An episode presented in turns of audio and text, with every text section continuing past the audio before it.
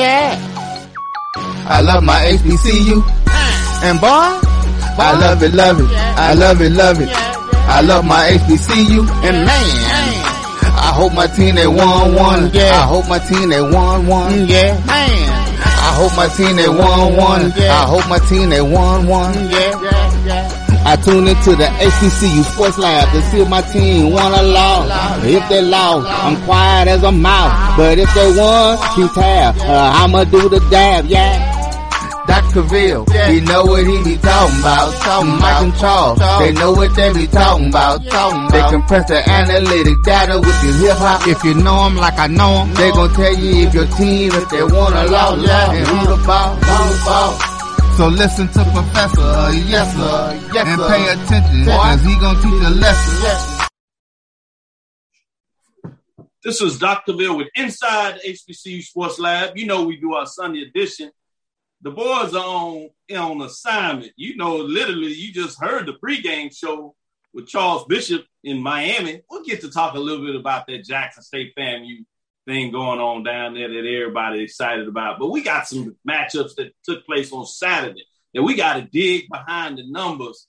We got Allen Williams, 1876 Sports and Culture, bringing us some some frameworks, and he'll go inside the Labor Day Classic. Then you know we got the guru, BJ Jones. You see him lighting it up as branded down there. He done went to his name, so you know he gonna come hard and heavy as the football analyst, guru extraordinaire. Mike Washington is literally getting ready to get on the plane with his son as they are doing their recruiting visits. So he's making the rounds, making it happen. And then we're gonna have AD Drew. He's literally in Montgomery. So he was on the scene. So we talking to folks that were in the mix, in the stadiums, getting it done in so many different ways. So you know what we do. We bring it as always. Welcome to episode 174 of Inside the HBCU Sports Lab radio show and podcast. The show that's covering the sporting HBCU dash for all things HBCU sports from institutions large and small, from the NAIA to the NCAA. We share insights and information on the HBCU sports culture, HBCU athletic aesthetics to facilitate the story of HBCU athletic programs in the business of HBCU sports. I'm your host, Dr. Kenyatta Cavill, along with my co-host, Mike Washington Charles Bishop. We are filming from our home studio, sending a signal live as we always do, right here in Texas. Beautiful home of Texas Southern University from Houston, Texas. Well, you know, I got a little purple and gold on today. It's one of those things. We're gonna have a new segment where when you talk about those classics, you know, you get a trophy. So when you get a championship trophy, some people get a bottle. And then other folks like to do the fine cigar. So we got a little bit of both. So we'll have a segment where we get to get in and, and have a little fun. You know, I've started already, as you can see. Well, I'm just kidding. This is just orange juice, not the mimosa yet. I'll wait until afterwards to make sure I can get into it. But I thought you all might enjoy that. But we'll get a chance to get into some of these. Uh, let me ask each of you all, so I won't be rude. Starting with you, BJ Jones. How you doing? Oh man, rough morning, man. Um, yeah, rough morning. Um, was in. Um, got a ch- I'm happy that football's back. You know, got a chance to watch a couple games yesterday. Uh, Miles, Alabama State, uh, Bowie State, uh, Delaware State, um, and then on location for uh, Southern and Troy. Glad football is back.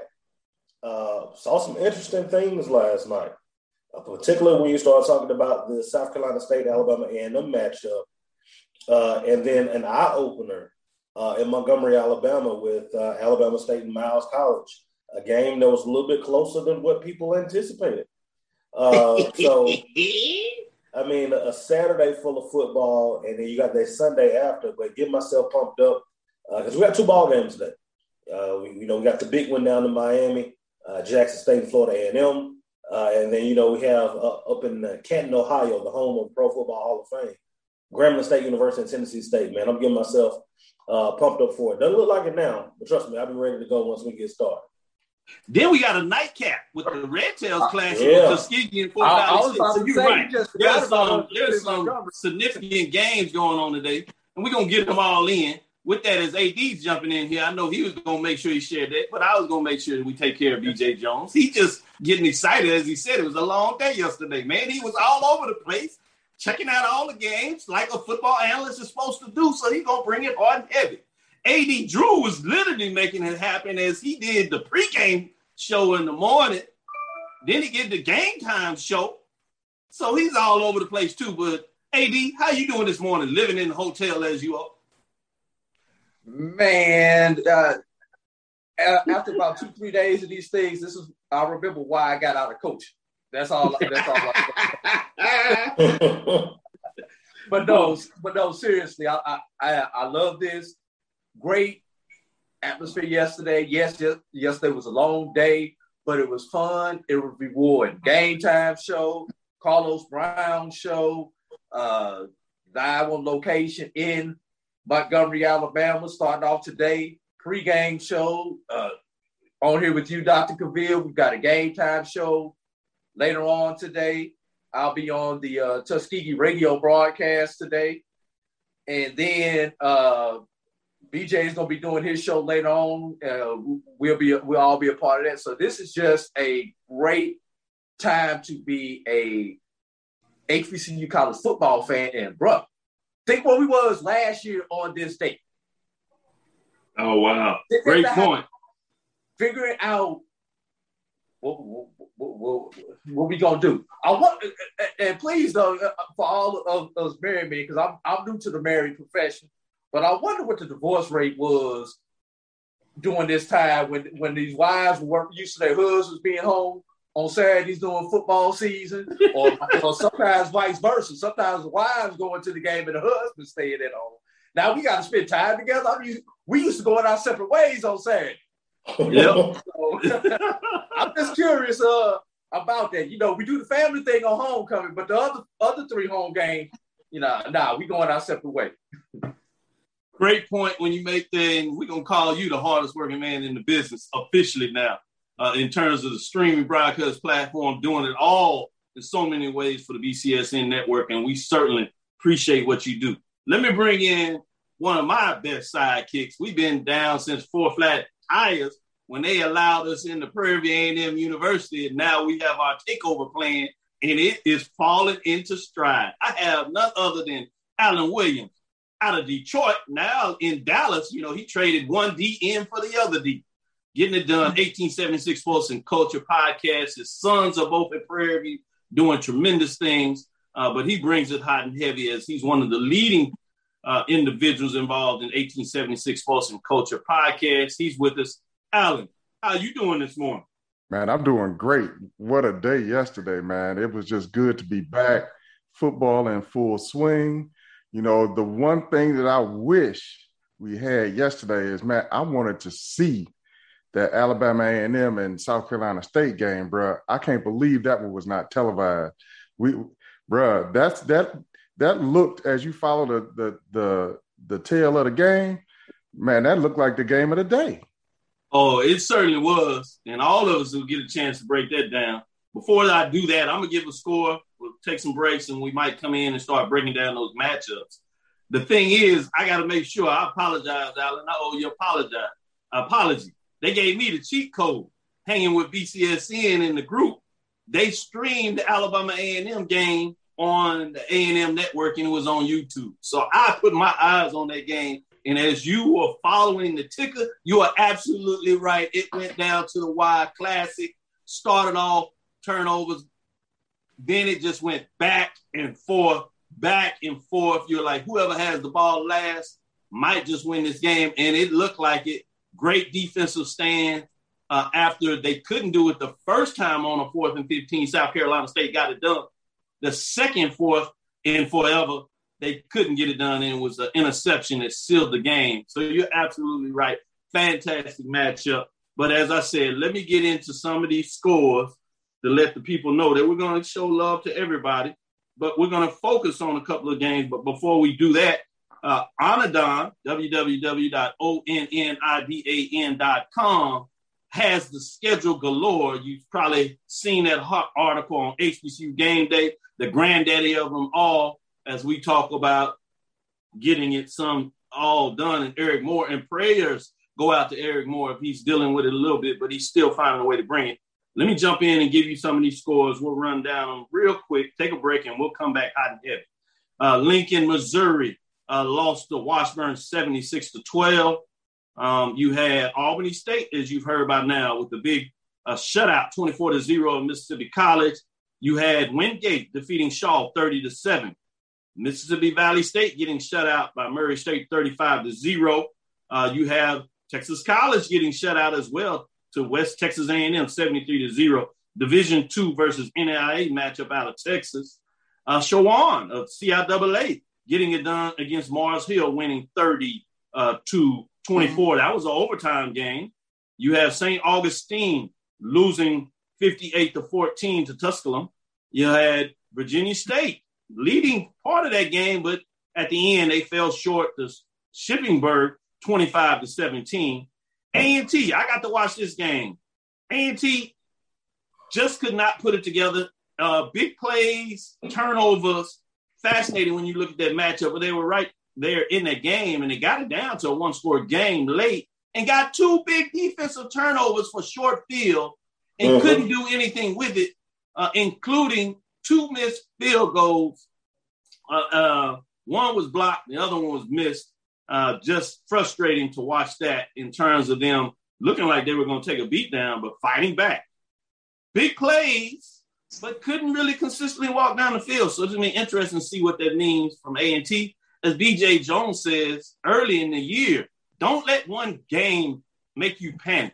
It is, as Mike says, and I like to say, it's one data point. So we need a couple of these games to really figure out is it one team or is it the other team? So right now we don't know in this case, when we're talking about this, North Carolina A&T, is it trouble, troubles they had, or was it something that uh, Furman was able to do?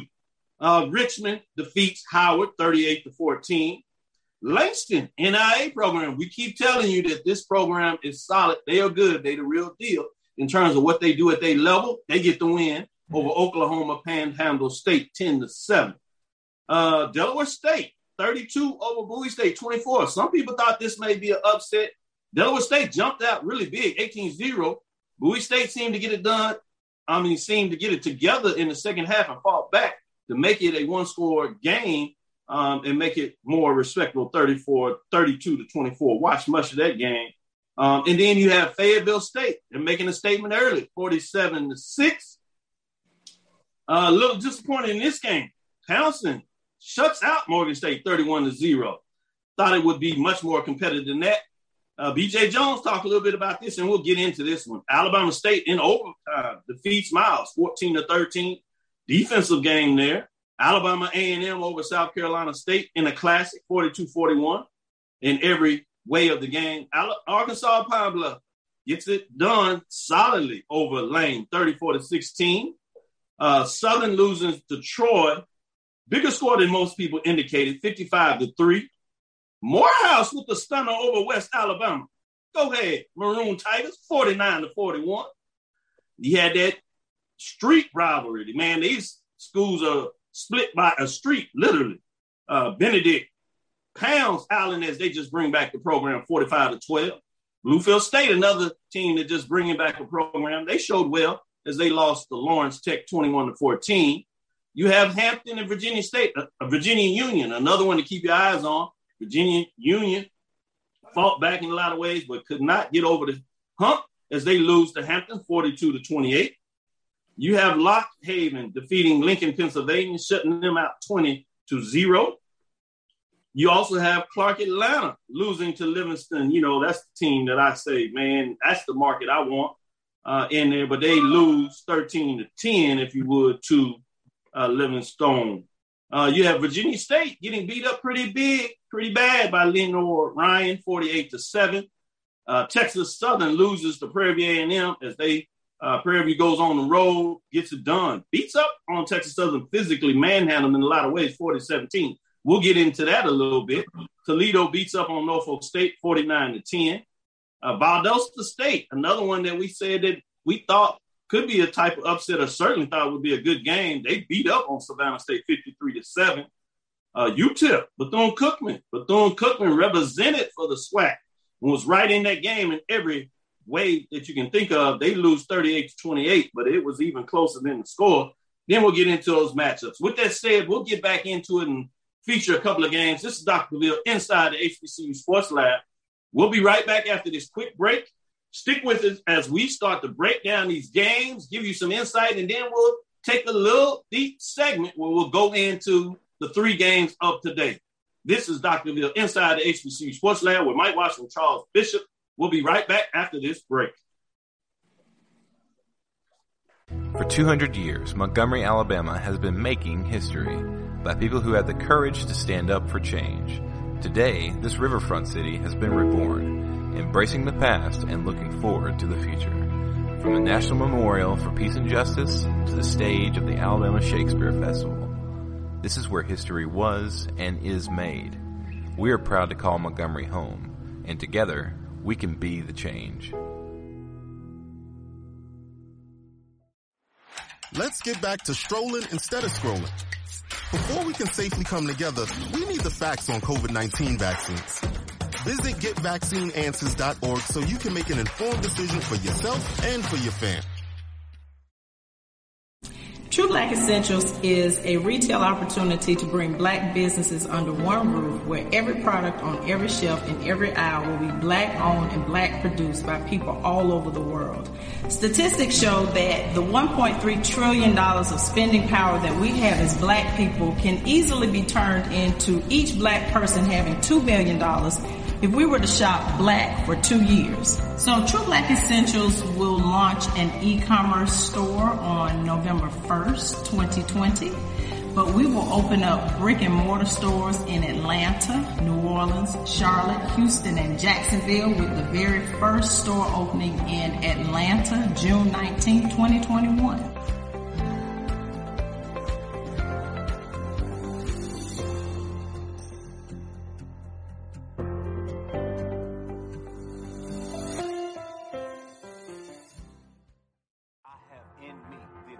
Support the Black College Sports Network so we can continue to provide you coverage. Go to myjbn.com slash support and be a part of the Black College Sports Network.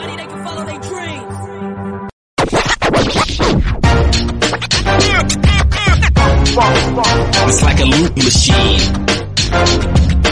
All around town, people start to get down.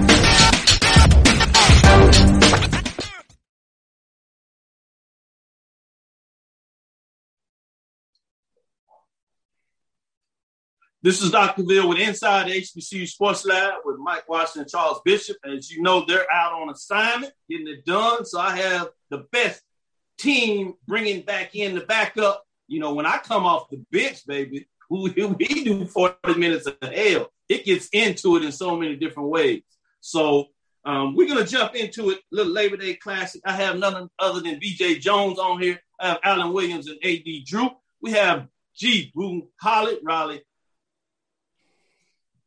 Holly as he's in work getting it for us. So we're gonna let him talk a little bit about the sidelines as he was putting it in doing the pitches yesterday. We're gonna give him a chance to kind of give in and give us a little sideline report before we get into it hot and heavy. So Holly, how's it going? Come on in. You're on mute, Holly.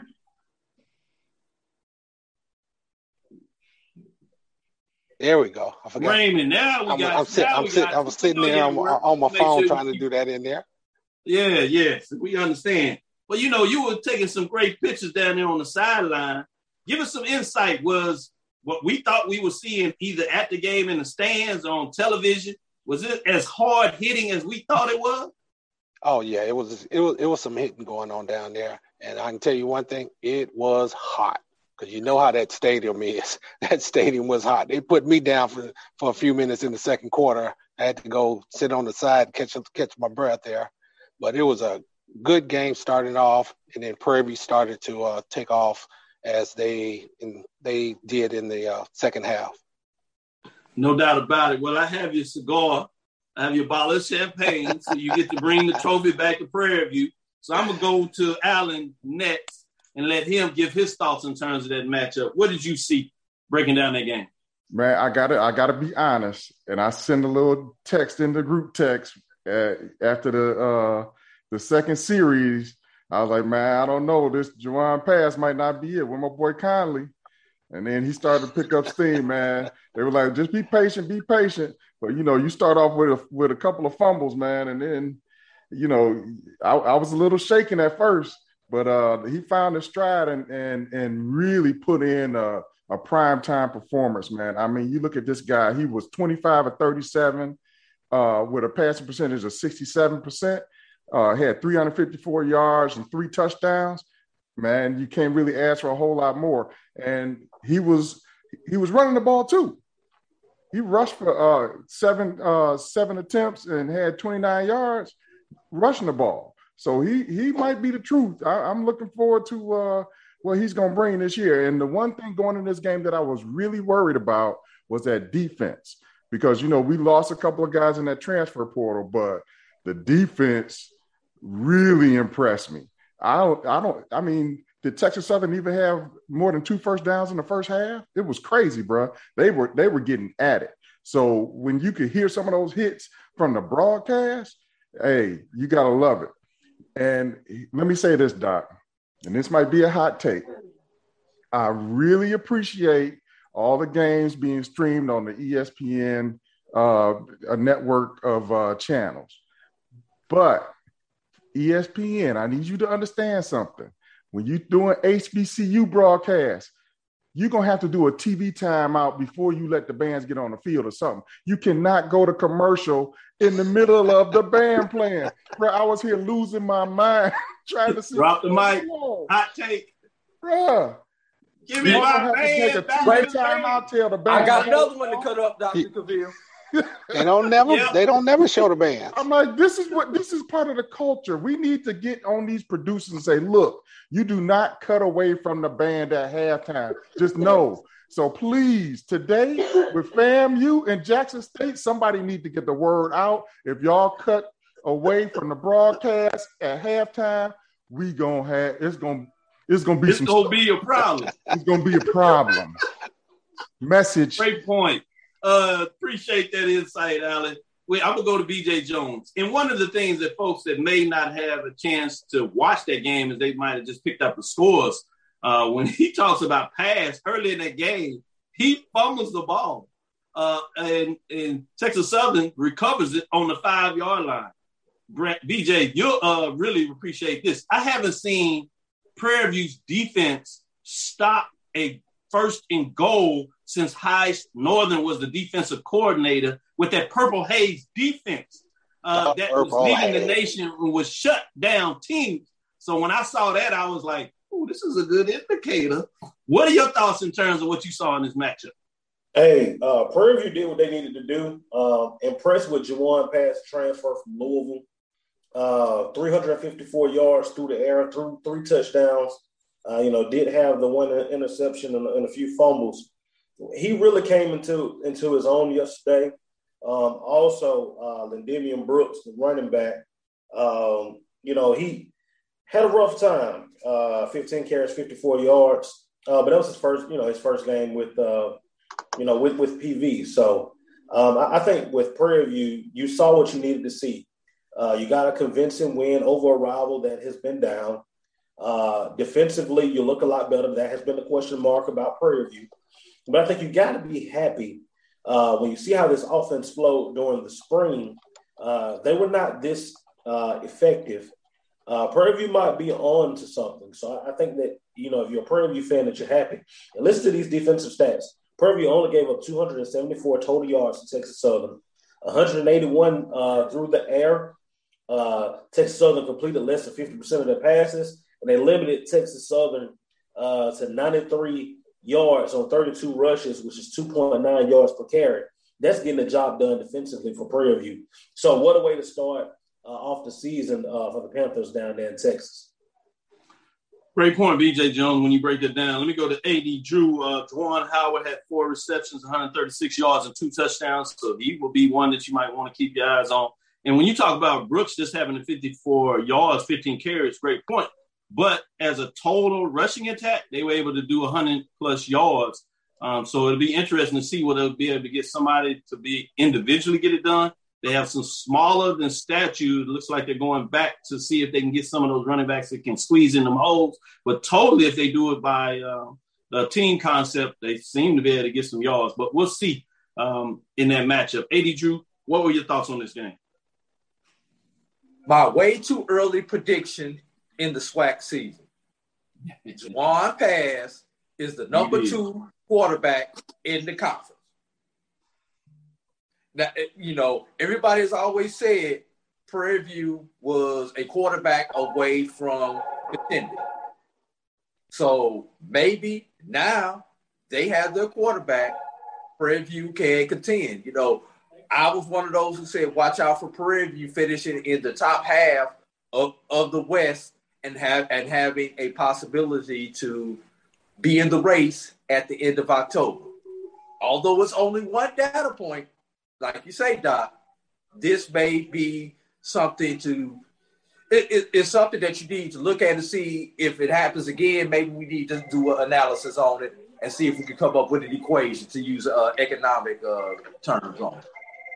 No doubt.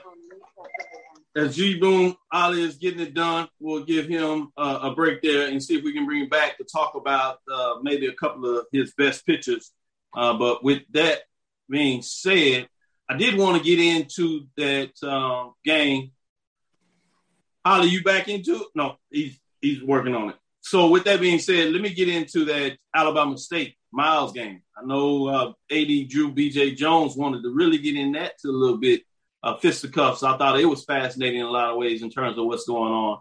I'm gonna go to you, BJ Jones. What were your thoughts in terms of that matchup? It was fascinating. Um, as I tuned in a little bit late into it, and I saw Alabama State was holding on for a 7-0 uh, nothing lead. Thought it was a defensive type of game, and I saw a big play by Miles, and they were able to get in the end zone late, send it to overtime, and they scored the first touchdown. Missed that block punt, I mean extra point, and you were like, "Ooh, might mean something." And obviously, uh, it did as Alabama State scores. Uh, as the quarterback play was interesting to me. He seemed to be missing wide receivers that were wide open all game long. So break that down and give me your thoughts in terms of Alabama State and Miles. Clinton Smith is the new offensive coordinator at Miles. Clinton Smith was the head coach uh, for Ron Nettles uh, Mm. in high school. Uh, this is his first year at Miles, offensive coordinator. I think he's one of the bright minds uh, in our game. Nice. Uh, Ron Nettles actually went 19 to 29 for 186 yards. Did a lot of dinking and dunking. Missed the wide open passes. Um, Bama State, you know, ran for 183 yards as a team, averaging four point yards uh, per carry. Uh, but the thing that that bit them is that they couldn't punch in. Red zone offense was not good. Uh, Miles really couldn't do anything through the air. Uh, they just decided, hey, we're going to make this thing ugly and, and, and just, you know, kind of run this thing out. You know, as a team, you know, they ran the ball 44 times for 204 yards for 3.9 yards per carry. Uh, man, this was a ugly first game, uh, you know, type of season. Miles hadn't played in two years. Alabama State uh, played in the spring, uh, but Alabama State seems to has to have regressed, especially offensively. Um, you know, we talked about we know what Alabama State can do defensively, Yes. and and they played an impressive ball game. Uh, Christian Clark and, and that group, their offense is anemic. Uh, you know, to say, uh, you know, to, to put it delicately. And someone asked me, is Miles that good or is Alabama State that bad? And I, I don't think that we really know, but I will say that Alabama State has regressed. Uh, Miles offensively did what they needed to do. They made the big play at the end. Uh, but you got to get Alabama State credit. As bad as they played yesterday, Alabama State found a way to, to, to win it. Uh, and that's the different. biggest- and that's yeah. different. and the biggest stat that matters if, if- for for the Hornets, you're one and zero. That's a stat that matters. You want to know. But I will say this: I think that seat for Donald Hill-Eley has went to warm to blazing hot. Ooh. Ooh, even with the wind, That's tough. That's tough. Now, AD BJ Drew, any thoughts on that? Now, BJ, did Alabama State find a way to win it, or did Alabama State find a way to hold on in that particular game because Alabama State first drive down the field looked just like the BX SWAC challenge with uh, Alcorn going right down the field and scoring on their on their first drive. Then you had three and a half quarters of nothing from either team offensively. I don't think either team put together more than three first downs in a row in, in that three and a half quarter time period. So the, both, both defenses played outstanding. Once you got on the other side of the 50, it seemed like both defenses tight, tightened up and would, would force you force you to punt.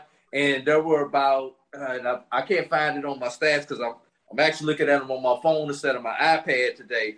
There were about three or four fourth downs that both teams went for and did not convert on, the, on the plus on the plus side of the field. That makes your defense look look good. Where maybe the outcome may have been even a little bit more different if you'd have punted the ball, pinned that team uh, deeper, and then got the ball back. You know, that plus 20, plus 25 yards of real estate may have made a difference and helped out your offense uh, in the game. So, get it, getting back to your question, is Miles that good, or is Alabama State that bad? Still can't still can't answer that question. But I did learn in that game what the difference between a Division two player and a Division one player is. There were breakaways that Miles had, running backs, receivers. If they're if that's Division two team on Division two teams, that's probably a touchdown. But Division two on Division one, they had those players had that closeout speed and had that extra gear that allowed my, uh, Alabama State's defense to catch to catch the person and to give their defense another opportunity. And if that's Division One on Division One, you probably get a touchdown out that play. But that difference in the level of play, just however minute it was, looked like it may have been a difference when Miles had a big play. So do not sleep on Miles when they get back into their division of play, which which will be Morehouse in week three. What scares me about Miles, they have Southern next week. Will, will, will this team lose its confidence after potentially going 0 2 to start the season? A lot of great points made there. I'm gonna go to you, Alan. What are your thoughts in terms of this Miles Alabama State matchup? What did you see? Uh, what do you want to bring to the table? And all I can say is when you let Miles rush almost 200 yards on you and you Alabama State, I'm in agreement. That seat is hot, bruh. It's hot because that SWAC East is. I mean, we we we see Alabama and them, and you you know what Akil Glass can do. That's that's kind of a given. We're gonna see tonight with FAM and Jackson State, but you know you got to figure both of those teams are gonna be very competitive, right? So now you got Alabama State, who's trying to. They got who they gonna beat in who they gonna beat in the East, man. Bethune Cookman. Uh, can they beat Bethune? I don't know. I, that, I don't think so. I, I think, bruh, that seat is flaming hot. I Hey, I agree give- with you on that. While we give talk about some hot credit. seat, BJ Jones, I'm gonna come back to you before we go to the next one because you're right. Uh, between Texas Southern and Alabama State, which seat is the hottest? Which offense was the most anemic? I'll let you get into that, and then you can start talking about the Alabama A and M, uh, uh, South Carolina State, which was just the opposite, an offensive explosion. So, answer the first part first, and then you can get into Alabama A and M, South Carolina State. Hey, I'll say this: Miles only attempted nine passes yesterday. Nine passes, only completed three of them. Wow. Mi- yeah, yeah. So we- we're talking about in 2021 in this world of spread offenses, Miles only completed three passes for an entire ball game. Not even a full hand. Kentucky State though. but you know, you know, I, I think with Alabama State, man, Miles made the game ugly. They played keep away uh, as much as they could. There were only Miles only had 12 total first downs for the entire game. 12 total first downs for the entire game. Alabama State had 17. This game was ugly. It was almost like an old mud game with no mud and no rain. Um, so I, I think you know with, with with Alabama State, the biggest thing is you come out of that game one and zero, but looking ahead of that schedule, uh, and if they play the way that they played on yesterday, there ain't too many more W's left on that schedule, and that is bad news for one Donald Hill-Eley. And I think if I had to compare whose seat is hotter, uh, I, I, think that Donald Hill-Eley uh, and and and uh, the coach from Texas Southern, I, I, think they're twins. You know, one hadn't won the conference game since he's been there, and the one that looks like the, the program is up and down and in the middle and down and in the middle. And yeah, I think I think that both of them, uh, you know, right now, probably on the conference call, you know, with each other, like man, how are we gonna handle this? Because it's bad. Yeah, hey, can I? I gotta ask this question. How long has Texas Southern's athletic director been there? He he's going on his uh, fourth year as well in terms of being the VP of athletics. How long has Alabama State's athletic director been there? About a month. Okay, we all know what happens with new athletic directors. They want their own people. I'm I'm done with it. I'm done. Yeah, uh, point made. Point made. point made. He just, he just turned that temperature dial up a little bit more. Woo! So I'm gonna stick with you, BJ Jones. Uh, but I like your point. Uh, I'm gonna tell Kentucky State offense, Miles College offense. I'm gonna say as Jay Harris would say, give me five. Can I just get five? Can I get five on it? Say Jay Walker, I should say, can I get five on it? Five. With that, BJ Jones, get into the opposite side of things. Alabama A&M and South Carolina State. Oh man, it was aerial assault. It take us back to those Jay Walker, McNair, Steve McNair days when the ball was flying all over the place. What did you think about this matchup, Alabama A&M, South Carolina State? We know last spring, Alabama A&M put it on South Carolina State. You said Alabama A&M would get it done. It was a lot closer than what you thought, but you also said they're going to put up the offensive numbers. So you were right in a lot of ways in terms of this matchup. What did you see in this as the Alabama A&M Bulldogs get it done 42 to 41? Alabama A&M's offense is exactly what we thought they were. Akil Glass was amazing on yesterday. Um, and I think that he is unquestionably the best uh, quarterback uh, in the conference. Um, if you look at what he did and how he put that football team uh, on his on, on his back, um, I, I, look, I psh, give this man a Senior Bowl invite. Uh, you can't convince me right now that he's not a Sunday player. Um, love everything that you know. Love everything that he did. And the thing about it is, he's efficient. You know, he's efficient. 28, 49, 425 yards, four touchdowns, no interceptions. Let me repeat that again. No uh, interceptions. Um, Gary Quarles. We talk about the lack of run game from Alabama A&M. Not last night. Garrett Quarles, 22 carries, 129 yards. He added um, a touchdown. And Brian Jenkins. We talk about the other receivers. Brian Jenkins, the little guy getting it done, five receptions, 116 yards, and a touchdown. And this is where I, I go the opposite end. We talk about the Alabama State defense. We talk about the players that they brought in and, and, and, and you know, the transfers, and they were shoring up their defense. They're just as bad as they were in the spring, maybe worse. They still can't tackle. They miss a lot of tackles. They're not physical. They're opportunistic. Uh, you know, you know, a turnover seem, seems to find them, but defensively, I look, I watched that football game, and I watched what Bethune Cookman did, and that Thursday night game that's coming up in, in, in about two weeks. That one can get really, really interesting. Uh, when you talk about that that clash of styles, but shout out to Alabama A&M, shout out to South Carolina State because offensively, um, the Bulldogs look a lot better. Uh, you know, they passed for 212 yards, was able to run for 242 yards. They averaged six and a half yards per carry. At one point, they were averaging, averaging seven and a half yards uh, per carry. Like I said, South Carolina State uh, just couldn't get it done at the end, but that Alabama State uh, defense, we talk about the improvements and everything that's being made. I think that this year Alabama A&M is going to be like they always have been. They're going to have to outscore people. Great points made. Alan, I'm gonna go to you. This was a big win for the SWAC. Man. quietly. You know, a lot of people had their feelings hurt in terms of SWAC after week zero. So we needed a little, little rebound, particularly against the MEAC. South Carolina, uh, Alabama A&M saved face on that side. But in what direction do you want to go when you look at this matchup? Man, I gotta say that I ten and I twenty corridor, we all had a big sigh of relief when we saw that final score, bro. Because we didn't want to take another L to the MEAC. I'm just telling you.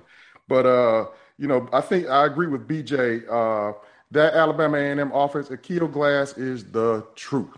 We can just leave that where it is. I, I don't think we have to we have to talk about that too much more. But you know, you look at uh, uh, Alec Troutman, who was a defensive lineman. You got to get a big boy some credit.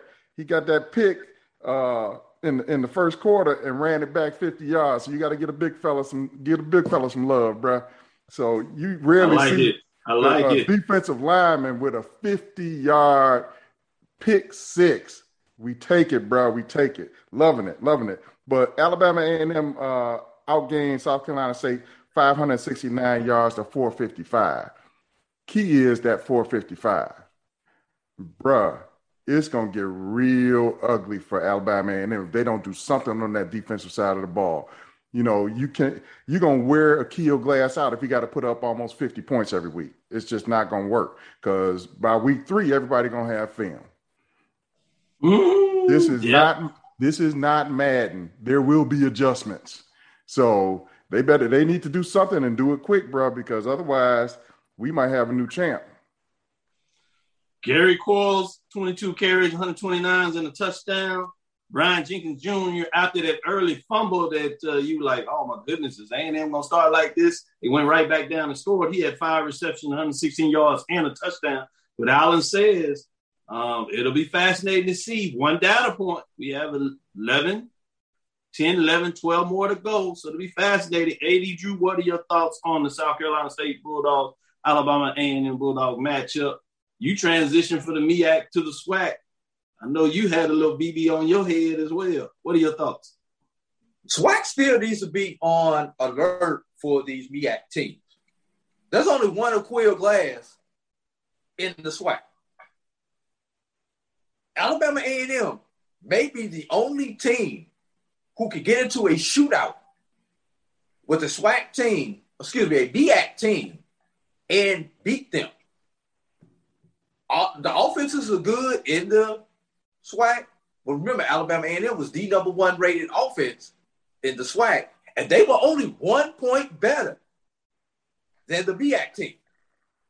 Who, yeah, South Carolina State traditionally is the number one defensive team in the MEAC.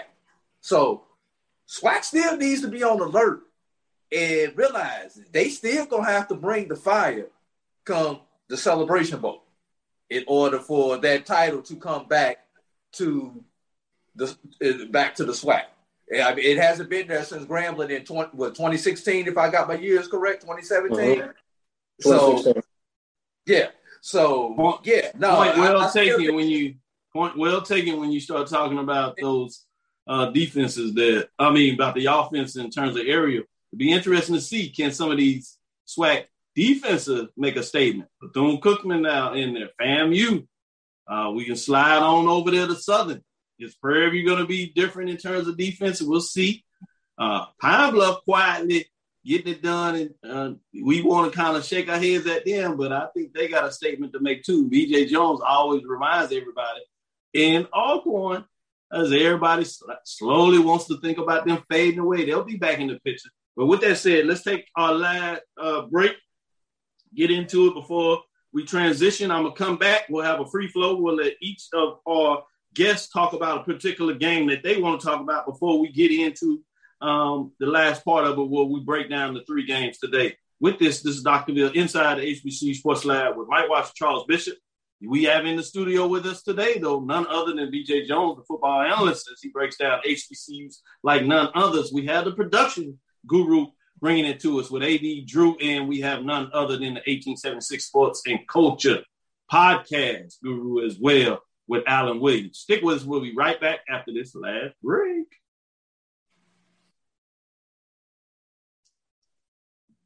It's the show where we take you inside the game before the game begins. It's, it's the pregame.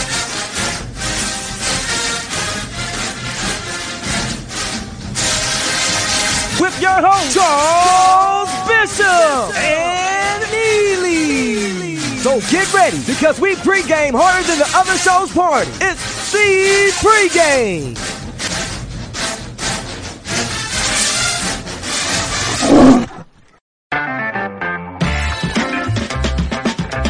Your ad could be ran here. MyJBN.com backslash support. MyJBN.com backslash support for more information.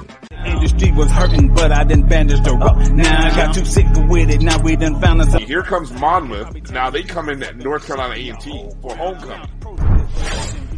Advice to Monmouth for homecoming at A&T. advice? Leave the band at home. You can get, just get the whole 20 minutes to A&T. With my powers and knocking the pitches down. Trying to teach you business first and put your pitches down. Yo, Major. You're looking for the latest information on Southern University sports, the Southwestern Athletic Conference, and HBCU athletics. There's only one place to go. Tune in to the Carlos Brown Show, exclusively on the Black College Sports Network. This is Dr. Bill inside HBC Sports Lab with Mike Washington, Charles Bishop. I'm in the studio with BJ Jones, AD Drew, and Alan Williams, 1876 Sports and Culture, getting it in. I'm gonna stick with you, BJ Jones. What is a wild card game that you wanted to speak of in terms of those list of games we had? Which one do you want to focus on and show give some more insight on? Oh, it was Bowie State and um, against Delaware State. You know, I talked Mm. about Delaware State all summer, and that this was going to be a statement game uh, for for Delaware State, and it was. They got the job done. Uh, they held on uh, 32 to 24. That game, they actually had a few scores lead. Bowie State actually closed the gap on them. Uh, but shout out to Delaware State uh, for getting that win, uh, defeating Bowie State, who has been red hot in the CIAA uh, for the last three, you know, you know, three to four years. But if you're Bowie State, life without Henry Frazier the third, what is? Mm. Let me tell you, you we, we say that that you live by the numbers, and I'm going to give you guys just some numbers. One team had 354 yards of total offense. One team only had 191 yards of total offense. One team only passed for 76 yards. The other team passed for a lot of yards. One team only averaged one one team only averaged 2.7 yards per carry.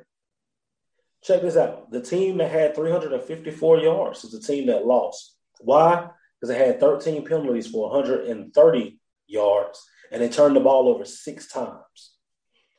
This game for Bowie State, they should have won this ball game. Six turnovers, 130 yards worth of penalties. They did not play disciplined Bowie State football, which we're accustomed to seeing. Hmm. Now we got to talk about life without Henry Frazier. Henry Frazier comes into their program um, as an offense coordinator, as uh, assistant head coach. Bowie State goes from bridesmaid to the bride. Two straight trips uh, to Division two playoffs. Uh, you, you get uh, two uh, championships in two of the three years that he's there. You look at the trajectory of Bowie State and Damon Wilson in that program pre Henry Frazier. Look at it with Henry Frazier. And if you're a Bulldog fan, you have to wonder: Are we going back to the pre Henry Frazier days? Because those days were full of a whole full of a whole bunch of five and five and six six and four teams that didn't get a CIAA title, that didn't get into Division two championship. Just something to think about and look at. when We talk about Bowie State moving forward. I like that. Before I switch it over, who you giving your helmet sticker to today? Who gets a helmet sticker for you? Oh man, for the week, man, it's Akil Glass. Uh, no doubt, Akil Glass, man. He gets a helmet. If I got had two helmet stickers, I'd give him two of them. He was the man. So Akil Glass, Alabama A and M, man. Shout out to him. That's the Big Ben helmet sticker, Big Ben L. Cavill Sr. As we talk about HBCU football legend right there, 1925 to 1925, twice All American. I'm to go to Allen and let him tell me about the game he wants to speak of, and then he can give me his helmet sticker. I think I know where it may be going. All right, man. I want to talk. I'm not quite ready to ask uh, Southern University to step to the front of the congregation yet, but the uh, the 55 to three whooping that they took against Troy is significant. Okay, uh, now there's a lot of talk around the SWAC about making that step up from FCS to FBS. Well, this might be what you have to look forward to for the first couple years when you make that jump. Those additional scholarships make a difference, make a huge difference. Now, I was hoping that that Southern could just keep this game respectable, but I mean, when you look at time of possession, it wasn't that big of a difference. You had 32 minutes and 31 seconds for Troy versus 27 minutes, 29 seconds for Southern. You hear that and you're like, okay, this should be a little bit closer. But then you dig into the numbers. Troy was three for three on fourth down. That's not supposed to happen, bro. Three for three. They only punted the ball once. They had one punt the whole game. You talk about uh, number of first downs. Uh, the tail of the first downs is just it was 27 to 11. I mean, bro, this was like I don't know. This wasn't varsity versus JV, bro. This felt like uh, Pop Warner versus versus varsity. So I'm a little worried about this junk talk. All this talk about FBS, bro. We gonna I, man, I'm, I might be happy just staying where we are for right now, bro, because that was ugly. That was just ugly. It's a great point when you talk about FBS and those scholarships matter. First couple of years making the move, I'm still supporting the move because financially, I think it does something different when you recruit as an FBS program uh, versus recruiting as an FCS program to play FBS program. So it'll be interesting, but it is something to keep your eyes on as there has been a roadmap that it looks like the Southwestern Athletic Conference is looking to in terms of eventually making a move to the FBS level. So I'm glad that you brought that up because that is something to consider.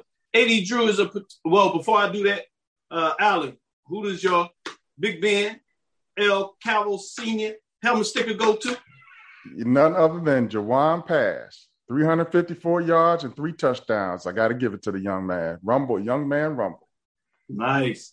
AD Drew, any uh, matchup that you wanted to speak of before I let you give me your Big Ben L. Calvo helmet sticker of the week? Not one particular matchup, but Allen almost took my point. Over this weekend, thus far, when our HBCUs have gone outside of the world of HBCUs to play football. We were one and 18 mm. on the on the including 0 for 7 on the FCS level. 0 for 7. And I'm not counting Langston's uh, victory on the NAIA level because that is a that is a conference game. So I'm not I'm not counting that. In non-conference games, oh, excuse me, one in 18. One in 18. Why are we only one in 18? Athletic departments, alumni, we need to fund our athletic programs at the maximum level. Those three, four, five scholarships that we save, you know, you get 62 on the uh, FCS 63, level. 63. 63. We funded 55, 56, 57. Those four or five scholarships make the difference. You get 36 on the Division two level. We funded 30. We funded 25. That makes the difference. Once we can get those those level of athletes, and that's why these teams are consistently beating us. One at 18. So with that being said, Dr. Kavir, I want to give my helmet sticker to an entire team. That being the Albany State Golden Rams, who got that one non HBCU out of conference victory over this weekend. Man, I love it. Great comments by all man. Don't forget about Morehouse. Don't forget about Morehouse. Yeah, that was two. That was two. We did call it, and that was a big one by Morehouse too, and one that I can see why you didn't consider because we don't think about Morehouse getting those uh, non-conference wins, they have had a, a, trajectory where they would come up and playing well in the conference, right. but oh, they had right. dipped right, down a little bit. But now they back into it. Morehouse won, ESPN has to score backwards then. Because ESPN has to score 48 for West, uh, West Alabama, seven for Morehouse. That's why I did not include them because I went off of the ESPN app when I looked when I looked up those scores. Well, we'll verify because we Yeah, need so to we get need that to in verify- there. But we that's a great verify point. If that still two out of 18, not not good math. No doubt about it. Well, let's get into the matchups today. This is where we want. We have the cigar and champagne contest today. We got our classic galore. Uh, let's start with the first one that's on tilt, which is Grambling and Tennessee State and Canton, Ohio. Tom Benson Hall of Fame Stadium, Black College Hall of Fame Classic. It's going down. Two blue blood programs. I should call them black blood programs since they HBCU programs, as we talk about it in that vernacular. Africana studies. Let me throw that in there and spin the game just a little bit. We call it red, black, and green. How about that? We really throw people off on that one. So we got uh, Tennessee State out of the OVC, Grambling out of SWAC.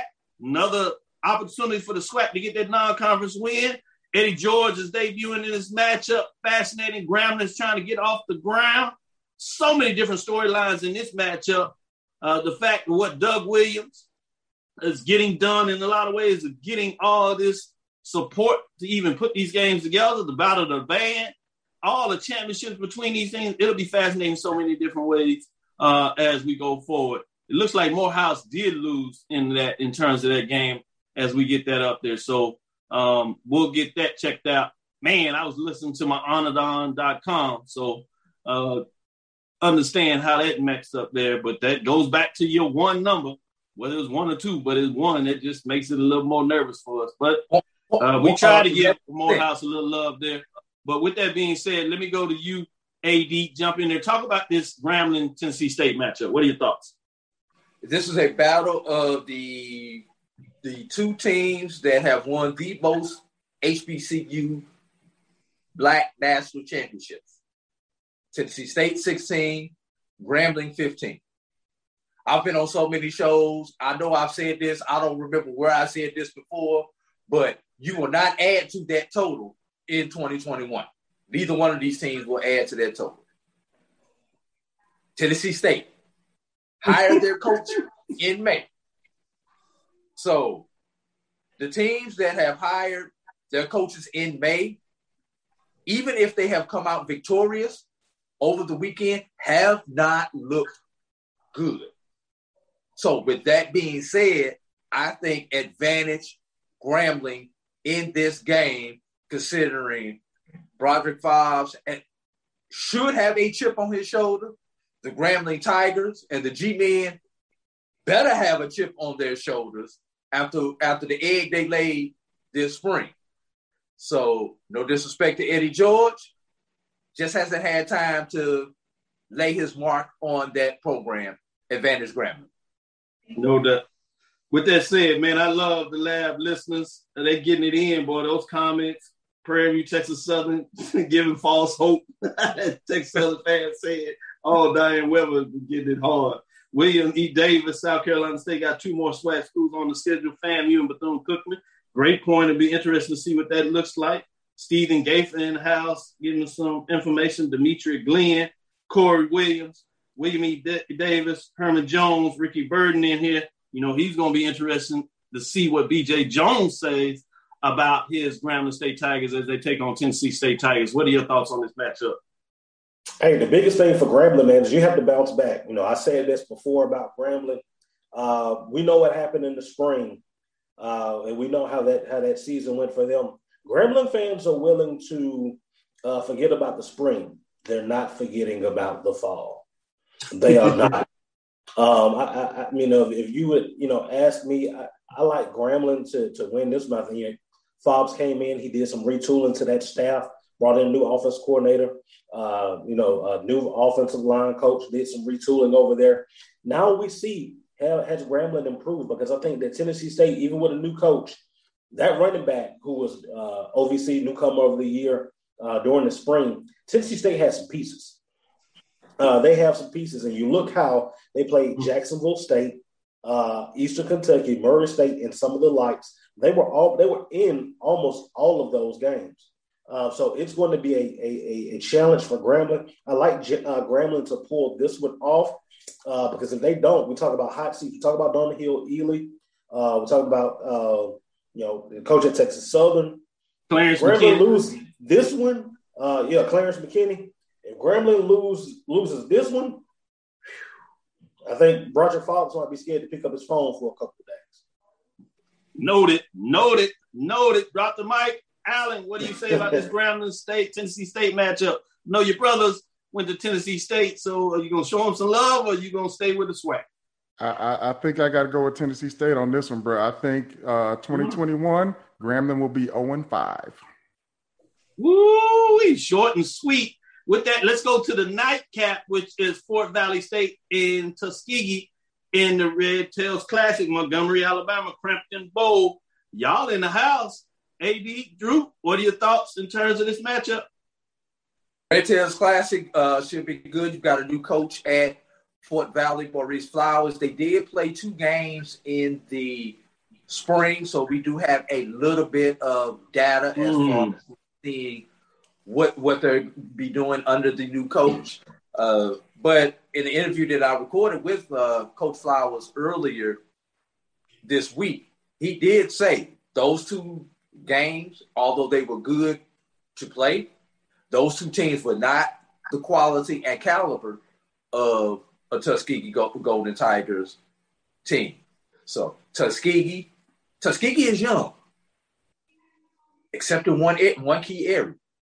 The offensive line is veteran. So if they can protect their young quarterback, and I guarantee you're going to see Coach Slater go back to some basic Tuskegee play. They're going to run that belly all day, which which which is the which is the dive up the middle as as they like to call it. So you're going to see Tuskegee go more to the belly and more to the running game, stay in between the tackles early to set up the stuff to the outside that Tuskegee has ran over the last few years. He's he's gonna he's gonna he know he doesn't have Kevin Huff back there playing quarterback. He know he doesn't have Jakari Atkinson back there playing quarterback. He doesn't have uh, Kevin Lacey playing quarterback. I've seen Coach Slater have two totally different offenses depending on his quarterback is. Tuskegee fans, you're going to see offense number two at least early on in this season, along with Coach Kevin Powell, the new defensive coordinator at Tuskegee. Powell said he's going to bring the fire, bring the house. I think Tuskegee gets this gets this done, but this may be a preview of the SIAC championship game. Good point. BJ Jones, your thoughts? Tell you what, I want to get uh, I want to get head coach uh, first on the phone and AD as well. Uh, yes. Uh-huh. Look, if Tuskegee win, loses this ball game, head coach Willis Slater and athletic director Willis Slater are going to have to have a conversation with each other. All right? because if you look at what Tuskegee has been for the last couple of years, five and five is not Tuskegee football. That's not Gold- Golden Tigers football. It's not going to get it done. Okay. Uh, at some point, athletic director Willis Slater and head coach Willis Slater, they're gonna have to have a conversation with each other, a genuine conversation with each other. And I know that Willis Slater might be a little bit biased to, towards a football coach, but five and five won't get it done at Tuskegee. And if you lose lose this one with the way that the SIAC has improved, I can make an argument that the SIAC. There was a point where Tuskegee was ahead of the SIAC, and it wasn't too long ago. We were talking about maybe you know six, seven years ago. Now the SIAC has gone past, and they have moved forward past Tuskegee. For you to to to to, to stop that, you got to get this win against Fort Valley. So I think I'm gonna pre- predict Willis Slater, the head coach, should get it done, and then Willis Slater, the athletic director, to congratulate him. And that's my prediction. But if it doesn't happen, we, we got this whole hot seat thing going. Willis Slater, the head coach, and Willis Slater, the AD, might be on there together. Oh wow! Can I come back on that? I got. Hold I got, on, hold on, I got- hold on. Let me let, let me let Alan jump in here. I like that. We'll, we'll bring you in here. Go ahead, Alan. What's your thought? I, I, think BJ is really colorful with his uh, description there on that conversation. You know, when we went to remote learning, uh, Yada, you know, you had Deuce at home, and uh, so you became teacher and parent. So I'm sure those parent teacher conferences got a little interesting during that time. So we we gonna see how, how how that conversation goes with Willie Slater, the AD, and Willie Slater, the head coach. But you know, the Wildcats, you know, they got a brand new resurfaced field. They're playing at home. You know, the, you know, the last time they played, they lost to Tuskegee. What was it, 17-6 back in 2018? So I don't know, man. I think Willie Slater might be having a different conversation. That's my prediction. Fort Valley takes this one. Ooh, nice. I'm gonna go back to you, AD Drew. Let you get your point in, and then as you do that, go ahead and get into that FAMU Jackson State matchup.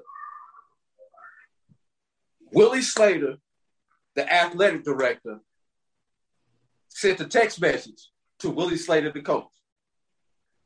Your job is safe, coach. Your AD.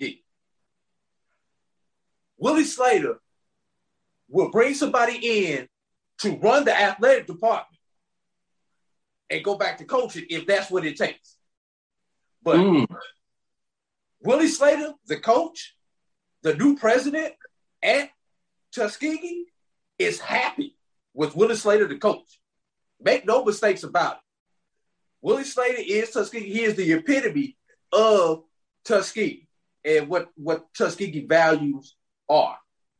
They will bring in whatever help they need to in the uh, athletic department if that's what it takes for Willie Slater. Well, they need to bring somebody in. I'll say that program back to what it is. Keep in mind, keep in mind, everybody, the president was just named the president back in April.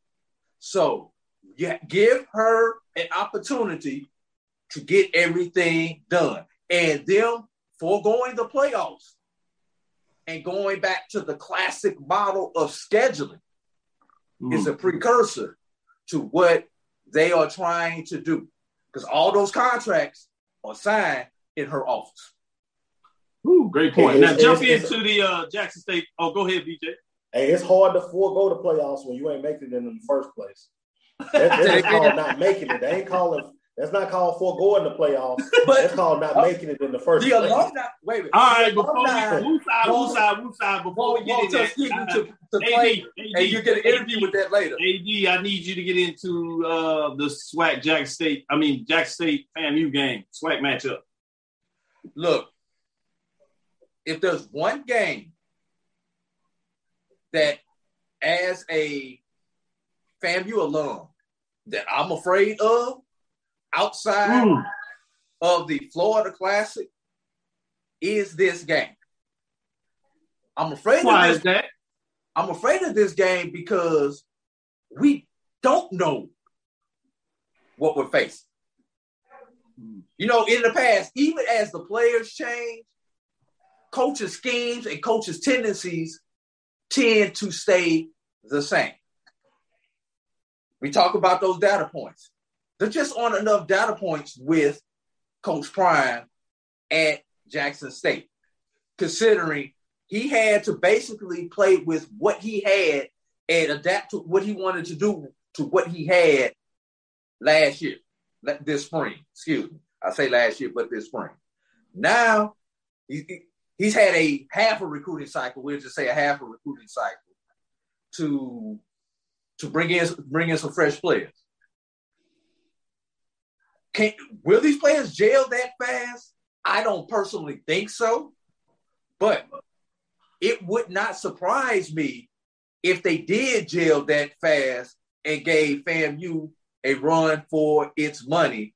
But everybody forgets FAMU had the number one class pre-pandemic in HBCU football. Them boys have been on campus for almost two years getting Coach Simmons' system down. So advantage should be to FAMU, but this game scares the crap out of me for FAMU. This first and last, first and last game on the schedule are the two that scare me for FAMU.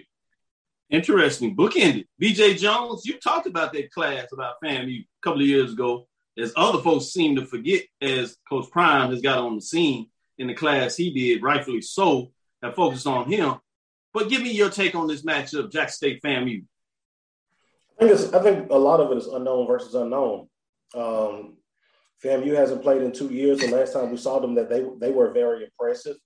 Um, you could argue that FAMU had the best resume as far as the FCS teams in, in Black college football in 2019. Um, but we don't we don't know. They haven't played in two years. We don't know how that rust factor goes. I think that FAMU ceiling is the quarterback position. Uh, quarterback plays well, uh, so goes FAMU. They're talented in, in every other position, um, from running back with Bishop Bunnett to the receivers with Chad Hunter, uh, Xavier Smith, uh, Markeith uh, Bell. Is one of the best players in the country, not just HBCU football, best, best players in the country.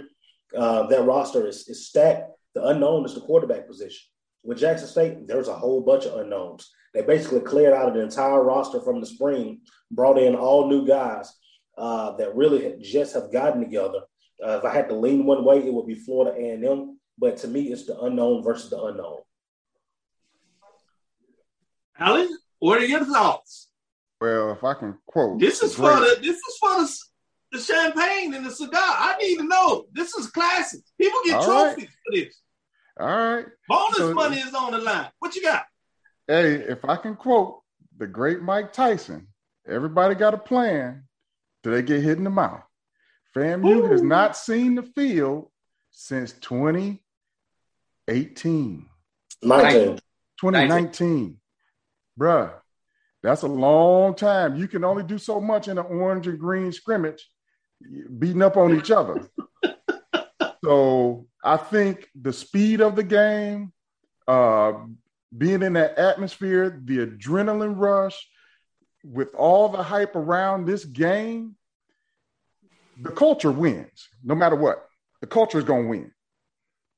As far as this game goes, it's a toss up, bro. I, I can't call it. I, I, I want to say, I, logic tells me FAMU, but when it comes to this type of game in this environment, logic doesn't always play out, bro. So, Hey, I need a scout. I need a game. Pick it out. Who you got, man? all right, man. Come on. I'll tell you what. I'm gonna jump out there. We I'm don't gonna jump out there. Watch it. Tell me who you got. Just stick I'm out gonna there. jump. I'm it gonna jump out there, and I'm just gonna go. I'm going with the Tigers, man. I'm going with with Coach Prime on this. BJ Jones, who you got in this matchup? Oh, Florida A&M. AD Drew, who you got? Strike. Strike. And Red strike. Tails Classic, Tuskegee, uh, Fort Valley, who you got, AD Drew? Do you really have to ask me that, Doc? Tuskegee. All right. BJ Jones. hey, Tuskegee. Yeah. Woo, woo, woo. Allen, who you got? I'm going with the home team. I'm going with the Wildcats. Sticking with you, Allen. Grambling State, Tennessee State. Who you got? Tennessee State. BJ Jones, run it back. Yes. I can't do it, Grambling. 82. Can I just say the Tigers? Yeah. no, that, don't work. Nice try. Uh, G Man, G Man. I got the G Man. Man, I appreciate it. Great show today. I hope uh, the lab listeners got it. We'll be surprised if we find a way and sneak on here tomorrow morning. It is Labor Day. We had three games. We might break them down and discuss some more. So tune in and check us out. Thank you for listening to Inside the HBCU Sports Lab. Make sure you share our podcast with your friends and colleagues. I am Dr. Cavil, the Dean of HBCU Sports, coming from inside the lab, College HBCU Sports, Mike Washington, Charles Bishop. Man, we had our guest on here, Raymond Holly, G. Boone, giving us some breakdown in terms of that game on the sideline. We'll get a chance maybe to sneak him back in to talk about what was his favorite pitcher he got, and we'll get it. Yeah, you just heard it. I get to celebrate one way or the other when the Tigers of Texas Southern University plays Prairie View A&M University. The breakfast of champions. I always win because I always like to have a good time. So we're tuning off, and I'm going to begin to celebrate. We look forward to next week as we discuss the latest in the lab. Follow me, Dr. Kenyatta Cavil, Twitter, Facebook, Instagram, Inside the HBCU Sports Lab 1. That's on Twitter, Facebook, Inside the HBCU Sports Lab, as well as on YouTube. Like, subscribe. Make sure you follow all our stuff on VCSN. That's my B- base BCSN, my JBN. Check out BJ Jones' show. You know he brings it hard and heavy on Wednesday. You got Brian and AD Sports Rap as they do it every week as well. You know we're on Tuesday, Thursday, and Sunday. We'll give you a special edition of Monday. Monday. We have the Knights of the Round Table on Monday. Man, if you can't get your full all week long, and then we debut this Saturday also the Game Time Show where we get it hot and heavy. You hear all the voices of HBCU sports coming right here on BCSN. Let's get it done. We look forward to you tomorrow, certainly next week, with the latest news in the lab. Follow me, Dr. Kenyatta Cavil, again on Twitter, Facebook, Instagram. That's D R K E N Y A T T A C A V I L. Dream big, continue to move forward. We will talk with you soon. BJ. Lecture. Drew. Unless I miss chorus, I'm gonna get the chorus in. There you go. I knew it was one of them. Dismissed. That'll do it.